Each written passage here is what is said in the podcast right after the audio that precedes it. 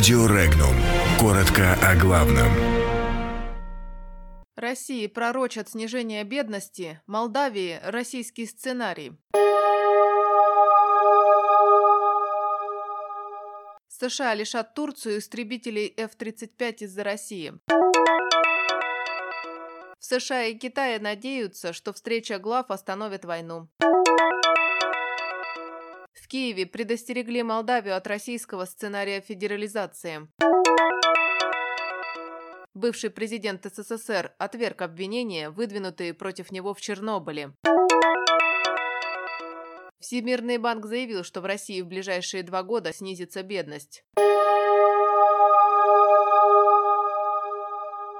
Решение Турции приобрести российскую систему противовоздушной обороны С-400, порвав с союзнической традицией, угрожает привести к громкому расколу в рядах трансатлантической организации как раз тогда, когда Россия и Китай развивают сферу производства вооружения и сценарием с трениями, накопленными обеими сторонами, пишет испанское издание «Эль Мунда». В письме, подписанном исполняющим обязанности министра обороны США Патриком Шенахеном и предназначенном для его турецкого коллеги Хулуси Акара, сообщается о намерениях отстранить Турцию от программы развития истребителя F-35 до 31 июля. Еще есть время изменить курс, сказал Акару американский министр обороны. Иными словами, или С-400, или F-35, и время на принятие решения стремительно утекает. На текущий момент Анкара на попятную не идет. Турецкий президент Реджеп Таип Эрдоган ранее сказал, что покупка С-400 состоится вне всяких сомнений.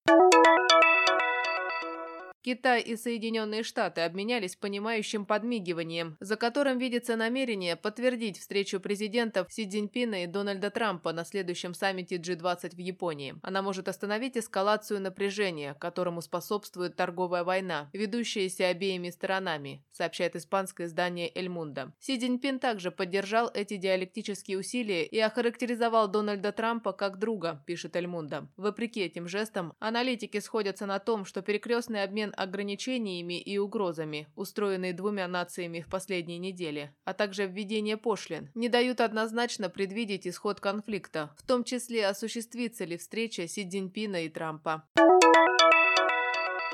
В МИДе Украины выразили обеспокоенность в связи с политическим кризисом в Молдавии и призвали власти страны не допустить вмешательства внешних сил, целью которых является реализация российского сценария федерализации. Напомним, политический кризис в Молдавии разгорелся после того, как партия социалистов и блок АКУМ в парламенте страны сформировали правительство, назначив на должность главы правительства одного из лидеров АКУМ Маю Санду. Спикером стала Зинаида Гречанная. Однако в Демпартии Молдавии, лидер которой которой олигарх Владимир Плохотнюк потерял власть в стране, решение парламента не признали, назвав его узурпацией власти. Деструктивные действия стал выполнять также Конституционный суд страны.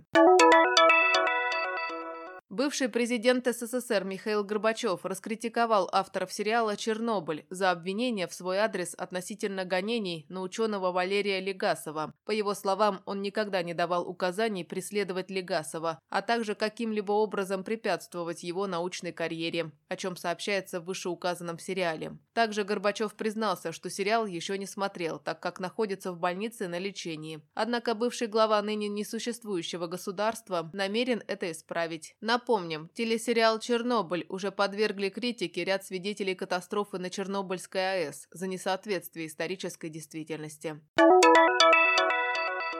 Россию ожидает постепенное умеренное снижение бедности. Об этом сообщается в опубликованном Всемирным банком аналитическом докладе об экономике России. Согласно прогнозам Всемирного банка, рост российской экономики, увеличение заработной платы в частном секторе и проводимая в соответствии с инфляцией индексация пенсии будет способствовать снижению уровня бедности российских граждан в ближайшие два года. Однако процесс снижения будет идти умеренно, отмечают специалисты. Кроме того, значительная часть работников России не имеет официальной занятости, в связи с чем социальная уязвимость граждан по-прежнему остается на довольно высоком уровне. Часть российских семей находится у черты бедности. Ранее Росстат заявил о рекордных показателях снижения уровня бедности. Согласно отчету ведомства, по данным за 2018 год, этот показатель составил 12,9%. Между тем, в Академии управления управления финансами и инвестициями заявили о том, что реальные доходы населения продолжают сокращаться, инфляция растет. В результате чего основная часть граждан России могут позволить себе траты лишь на еду и одежду.